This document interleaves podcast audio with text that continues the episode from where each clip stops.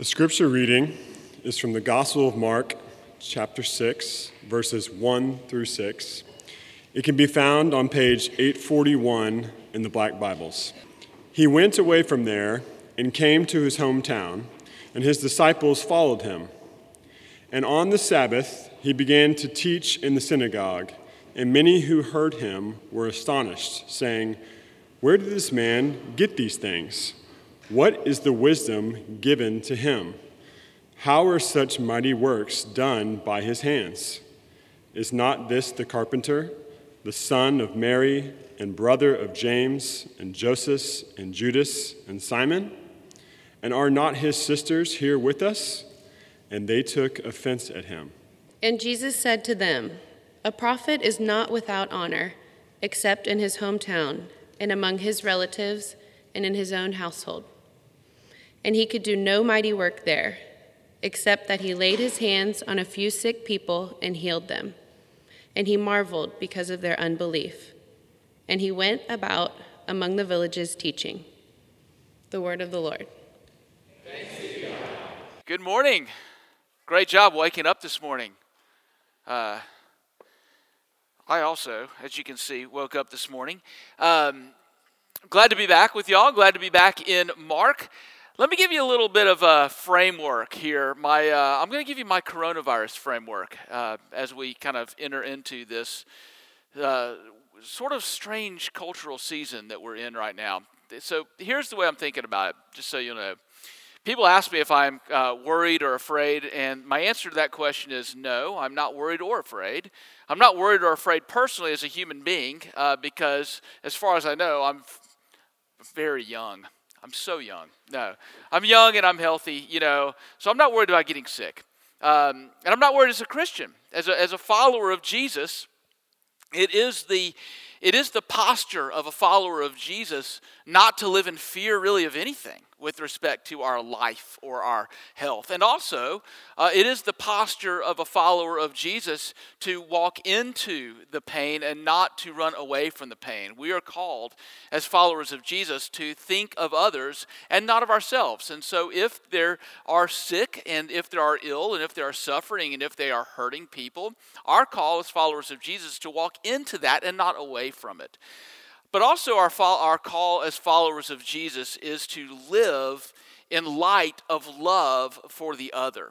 Um, and so, what that means is that my own personal lack of fear and lack of concern may not be your own personal lack of fear and lack of concern. And so, my choice as a follower of Jesus is to live in love for the other.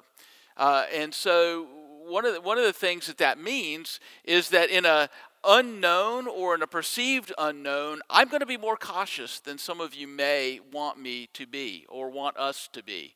Um, you know, anything will divide a church. Did you know that? Anything will divide a church. Anything. A, a, a, a, a, a, virus the, the, the devil would love nothing more than to get Christians in a, in a state of either over panic or over non panic. You know, so on the one hand, where you've got like, look, I'm going to be super spiritual, and so by golly, you better shake my hand, you know, that kind of thing. Or on the other hand, I'm not going to come to church because I'm freaking out, you know. We're not, let's, let's not do either one of those things, okay? Uh, that, that's my goal. So here's the deal I'm not going to shake your hand. Uh, not because I'm afraid, not because I'm scared, but because I am going to make the choice of living in love toward the other. If you're, uh, you know, of anxiety or anything like that, uh, it's very similar to what the Apostle Paul. See, I just touched my face. Did you see that? Um, the, the, the, it's very similar to what the Apostle Paul talks about uh, with respect to the faith of the other. You know, an example um, I do not believe that consuming alcohol is sinful. Uh, in, in, in, in, a, in a vacuum. It is not a sinful act on its own. Some people do, and other people have struggled with addiction. And there are a variety of reasons why, in any given setting, I could be with a number of people and not partake in that way. That would be a consistency with the law of love. And there are many other uh, there are many other kind of examples of that. And so with respect to this season that we're in, which is unknown, and there are people who are afraid and there are people who are think that people who are afraid are being silly, you know, kind of all of these things. I'm going to go with identifying with those who are more apprehensive. That's just what I'm going to do. Um, and, and so, my encouragement to us as the church is to not allow this season to be something that divides us in, in any way, shape, or form. You know, not like the I've got the bigger faith, so I'm gonna I'm gonna I'm gonna lick people, you know, kind of thing. Uh, just to just to show you, you know, like how much it is that I that I you know you know don't let's just not do that. Let's just love one another and be gracious to one another. If somebody doesn't want to shake your hand, it doesn't mean that they're that they don't like you or that they're a, a weak Christian or something like. Just just love people. You know, that's the that's the goal. Um, I can't give you instructions on that, so I'm just going to say just love each other.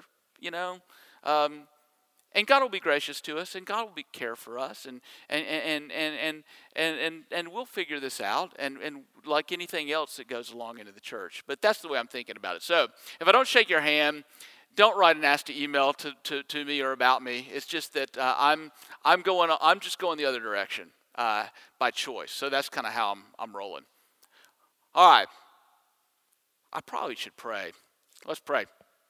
Father we uh, do call upon you to uh, just to unite us as your people, to unite your church. We pray, Father, that as we now look into your word, as we delve into it, as we dig into it, Father, that you would challenge us. Uh, this is a passage about all of the many ways that you challenge us as your people. And so we pray that you would do that by your grace in Jesus' name. Amen.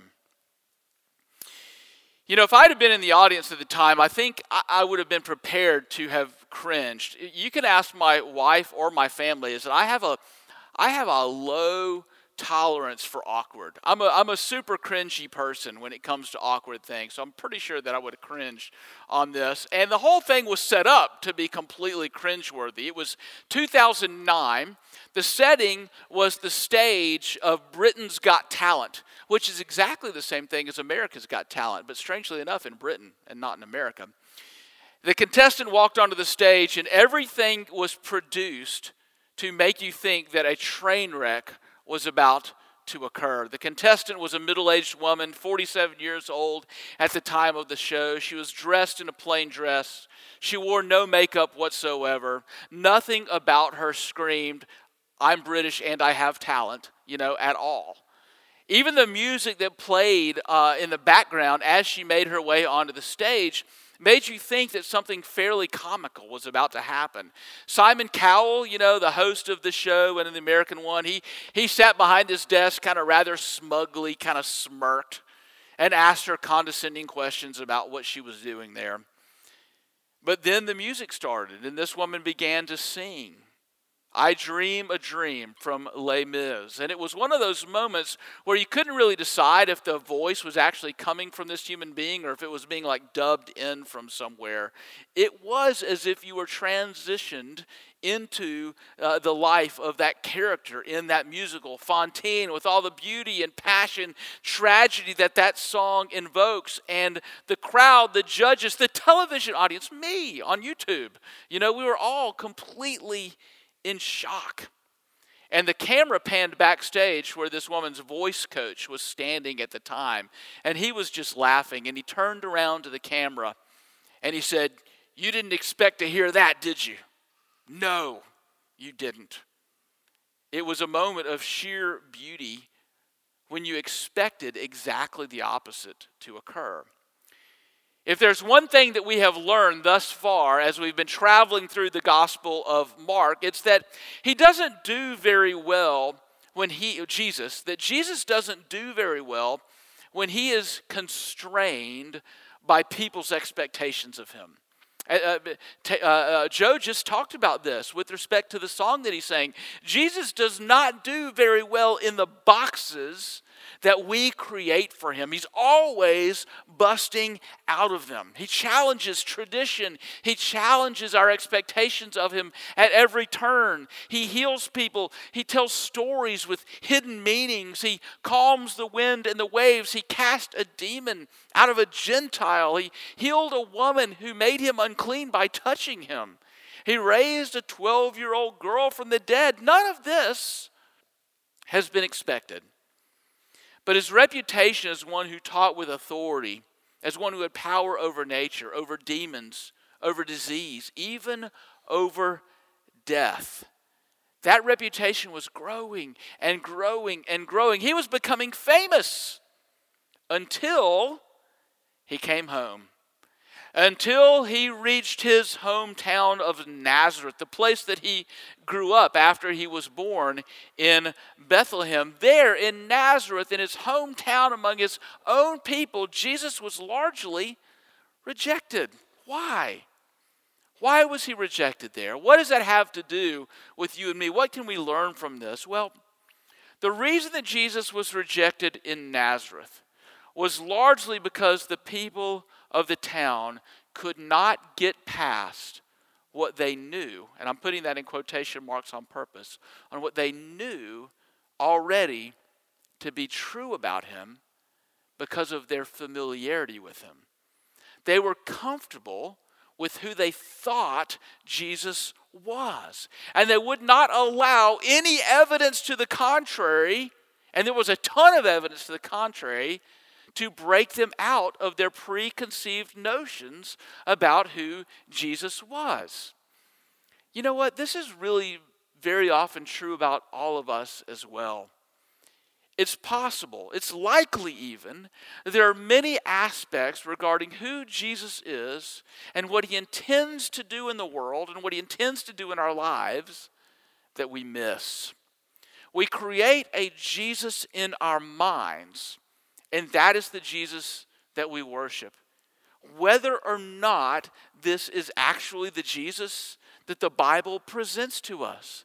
The challenge for us then is to truly embrace Jesus. Not just to cognitively embrace Jesus, but to embrace Jesus with all parts of us, with our wills, opening ourselves to being challenged by Him at every single turn, and, and, and, and setting our wills to conforming ourselves by the power of the Holy Spirit more and more into His image, and not doing the opposite, which is our great temptation of taking the Jesus the Bible presents to us and conforming us, I mean, conforming him into our image, making a Jesus that is like us instead of us becoming more like who Jesus is.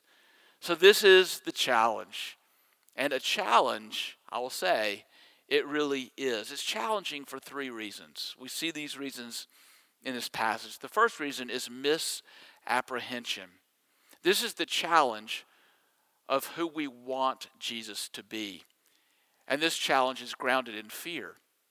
The second challenge is familiarity. It's the challenge of who we know Jesus to be. And this challenge is grounded in idolatry. The third challenge is the challenge of disbelief, who it is that we believe Jesus to be. And this challenge is grounded ultimately in pride. So, first, misapprehension, the challenge of who we want Jesus to be. All right, I need to go backward just a little bit here and connect this passage to what we just read from Mark 6 uh, to the very end of Mark 5 that Brad talked about last week. Um, you know, but honestly, you know, chapter and verse, it took me a long time in my life to actually realize this. When Mark wrote this gospel, he did not include the chapter numbers or the verse numbers. Somebody added those later. I didn't know that until I was like 20 or something. Um, but so there you go. So these things are not original to the text. So what's connected before, it's not like this gigantic break. It's, you know, so these things are connected. So if you do have a Bible open, look with me at chapter 5, verse 43. Mark writes this And he strictly charged them that no one should know this and then he told them to give her something to eat. Now, what this is referring to is the fact that Jesus had come to the home of Jairus, the leader of the synagogue, probably in Capernaum, whose daughter had died because Jesus was delayed in going to heal her. He was delayed because he was pushing his way through a crowd, and a woman who had been bleeding her entire life uncontrollably touched the hem of his garment and was healed. And Jesus stopped and spoke to her and to the crowds. And in that intervening time, this 12 year old girl died. But Jesus went to the house anyway, commanded her to rise, and she rose. So he healed her, not only healed her, he revived her, he resuscitated her from the dead. And then he said, Don't tell anybody. Don't tell anybody. Why? Why would he do this? Well, it's because he knows that in that point of the journey of faith of the people that were present in that home at that time, every single one of them would misinterpret and misrepresent this event. That they would make Jesus out to be somebody that he is not. And confusion would begin to spread and dilute the true identity of Jesus as the Son of God, the Savior of sinners. This is something that he did very often in the Gospel of Mark. He would heal somebody and he would say, Don't tell anybody. We've already seen this. There's even a, there's even a theological phrase for this that theologians call this the messianic secret of Mark. That Jesus is all the time telling people to not tell them what he had just done. The reason why is because they misunderstand what he is doing and who he is. They don't understand his purposes. So, what's the root of this misapprehension? What's the root of this longing for Jesus to be who we want him to be? The people wanted him to be some kind of magician, some kind of faith healer, or some kind of uh, uh army captain, some kind of army warrior. What do we want him to be? And why? What's the root of that? Well, I think the root to our misapprehension of who Jesus is is ultimately fear. We live so much of our lives in fear and we want a Jesus who directly addresses our fears. Our fears, of course, are varied. Many here, some who have been followers of Jesus a long time, uh, and, and, and definitely sense and understand that our culture is changing. Some of you here fear ultimately a loss of cultural influence as a follower of Jesus. Maybe you fear a loss of power and cultural influence as a Christian. There was a time, if you've been a Christian a long time, if you're my age or older, or maybe just a little bit younger, there was a time when what you believed about the world, what you believed about morality, what you believed about ethics, what you believed about what is simply right and wrong, there was a time when those things actually held cultural sway even for those who did not share your views. They weren't Christians. But that standard of kind of the Judeo Christian ethic kind of infused the life of our culture. But that time, as I'm sure you're understanding and feeling, is diminishing, it's waning. And as it wanes, fear begins to creep in. Fear of the unknown of life in a world where the broad ethic of Christianity is no longer the dominant cultural ethos. And so, what we really sometimes want Jesus to be and to do is just to make that stop. And perhaps not to make it stop so the marks of the kingdom of God will be present in our midst, because that's actually pretty disruptive. The kingdom of God is very disruptive. It's more disruptive than our desire just for the culture to be, you know, to be a little bit more moral. But what we sometimes want Jesus to do is to make that stop so that we can be more comfortable and settled. That our life just won't be so confusing, that it just won't be so hard. You know, it's instructive that one of the most repeated commands in all of the Bible is some variant of do not fear. Some version of that. Do not fear. Jesus still sits on his throne. He still rules over all things. He is with you. And the fact that Jesus is with you is enough. Even as you walk through the valley of the shadow of death, be that physical death or the shifting sands of our cultural moment. You see, Jesus is not your personal miracle worker. He is not the one who goes ahead of you just to smooth out the contours of life and to make our living in this culture an easier and a simpler place to live and to be. He is the Savior, He is the King, He's the one who is with you no matter which way the winds of our culture blow. So that is our first challenge. It's a misapprehension. The second challenge in receiving Jesus for who he truly is is familiarity. This is the challenge of who we know Jesus to be. Quotation marks that cannot be seen in the uh, recording, just as a notation, were there in the air. And those quotation marks are important because the problem of familiarity lies at the heart of why the people of Nazareth had absolutely zero imagination regarding all of the evidence that Jesus was somebody more than the guy who just grew up there, Joseph's son, the carpenter. But they had no imagination for that. Why? Because they knew him, right? They knew him. Where did this man, they say, get these things? What is the wisdom given to him?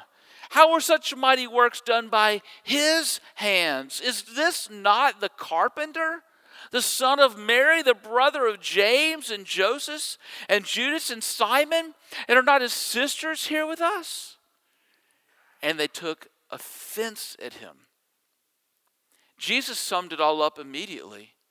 A prophet is not without honor except in his hometown and among his relatives and in his own household, which is an ancient euphemism. He, he didn't invent that, that was an ancient euphemism that is very similar to our own. Familiarity breeds contempt, right? Familiarity breeds contempt. They just, the people of Nazareth, just could not get past what they already knew about Jesus. That he was a guy who grew up in this village, he was a carpenter. We know his parents. We know his brothers. We know his sisters. Who does he think he is? That's the question. We're not so much uh, different these days from the people in Nazareth. Think about this for just a minute.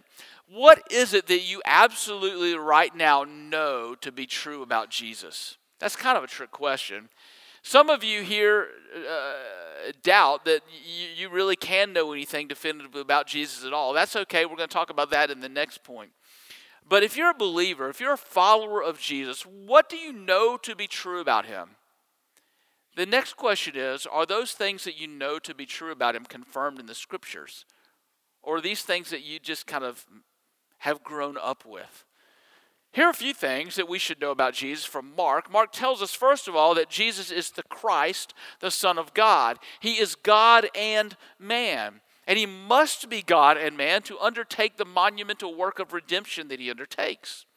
Mark tells us also that Jesus died a horrific death on a cross, which others, most notably the Apostle Paul, tells us is substitutionary.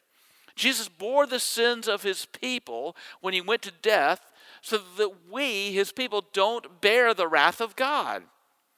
Mark tells us that on the third day, Jesus rose again from the dead, physically, bodily. He was not a spirit or a ghost, he was the glorified Christ. Paul again tells us that Jesus' resurrection is the down payment and the guarantee of the resurrection of all who trust in him. These things we must believe in order to be followers of Jesus. And these things you may believe. Indeed, these are the core beliefs of the Christian faith.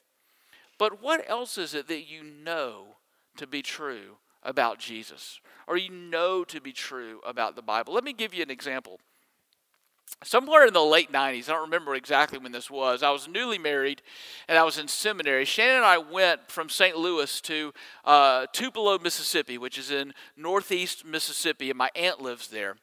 And while we were visiting my aunt, one of her friends was at her house. And uh, when uh, I was talking to her friend, and she learned that I was uh, studying to be a pastor. And, and she said, Oh, you're studying to be a pastor. I have a story for you.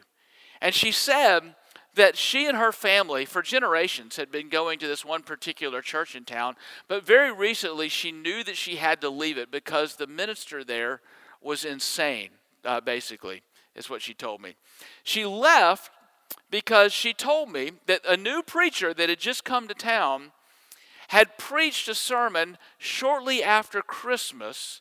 That, and in that sermon, he said that although it has become culturally normative for us to believe that there were three wise men that went to, you know, the manger with the angels, and there were three wise men. They were there on the night that Jesus was born. The Bible doesn't actually tell us that that's how it happened.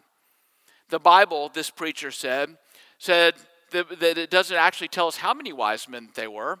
And secondly, that because Herod killed all of the children in that region that were two years old and under, that it wasn't actually on the same night that Jesus was born, it was sometime later than that. And she said to me, Can you believe he said that? Uh, my whole life I've known there were three wise men and they went on the night that Jesus was born. Can you believe? He's crazy, so I knew I had to leave. What do you think? And I was diplomatic because I was at my aunt's house but I stood up for my fellow, you know, pastor, my man, my fellow man of the cloth, whoever he may be. Bless you in Mississippi. Uh, you know, uh, that is not what the Bible actually says. He was right, you know, about all of those things. But I was standing there having a conversation with somebody who just knew that the opposite was true. Just knew it. And, and, and no matter what the Bible actually says, anybody who says otherwise is nuts or crazy. You might be thinking, I'm nuts right now. But read your Bible. There are three gifts, not necessarily three people. And that wasn't on the same night that Jesus was born. It was a little bit later. That's all, that's all we know. But it was kind of a disaster, right? But it, it, it really gets more serious even than that. Because some of us actually believe that Jesus hates all of the same people that we hate. You just know that to be true. I mean, do you believe, and maybe you believe that Jesus would call you to simply put a cocoon around yourself and around your life and around your family. And just be safe and keep everybody else away. But if that's the case, why was he stubbornly always having dinner with people that we would never go to dinner with? He was all the time meeting with people that we wouldn't be caught dead eating a meal with. Why was he doing that? Why did he allow people who were unclean to actually touch him, like the bleeding woman in the very last chapter. Not only be close to him, but to touch him. Some of us actually may believe that Jesus would sanction things that we've believed our entire life, like the segregation of races and ethnic groups, that he would endorse or improve people living their lives that way. But why then, if that's the case, did he make a Samaritan man the hero in one of his stories? Why did the Apostle Paul tell us that there is no Jew or Gentile, for all are one in Christ? In fact, almost all of the letters of the Apostle Paul from Romans on is a is a is a tearful encouragement for people for the church not to be ethnically segregated, but to be one together in Christ. Why then do we struggle to grasp the challenge that is that Jesus presented us in the Bible? What's the root? Well, the root of that may be what the Bible calls idolatry, which is essentially creating a Jesus in our own image. A Jesus who confirms more to what we want the world to be like than what he is actually like as it's presented to us in the Bible. Because we sometimes want a Jesus who confirms our desire for wealth or for power or for cultural influence or for comfort or ease, and he doesn't do any of those things. He's challenging us all the time. This is the Jesus of the scriptures, but it's not the Jesus that we sometimes know to be true. So, how do we break out of that? How do we actually come to a place of allowing ourselves and opening ourselves up to be challenged by the Jesus the Bible presents to us? Well, the way to break out of that is by is to remain teachable and humble until you breathe your very last breath. Y'all, I'm getting I mean, the older that we get, the harder this is, right?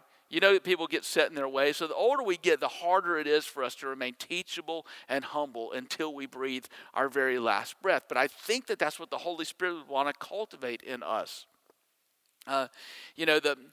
Uh, it's, it's just a prayer that every single day we could wake up and say, Oh, Holy Spirit, please conform me more into the image of Jesus today and not the other way around.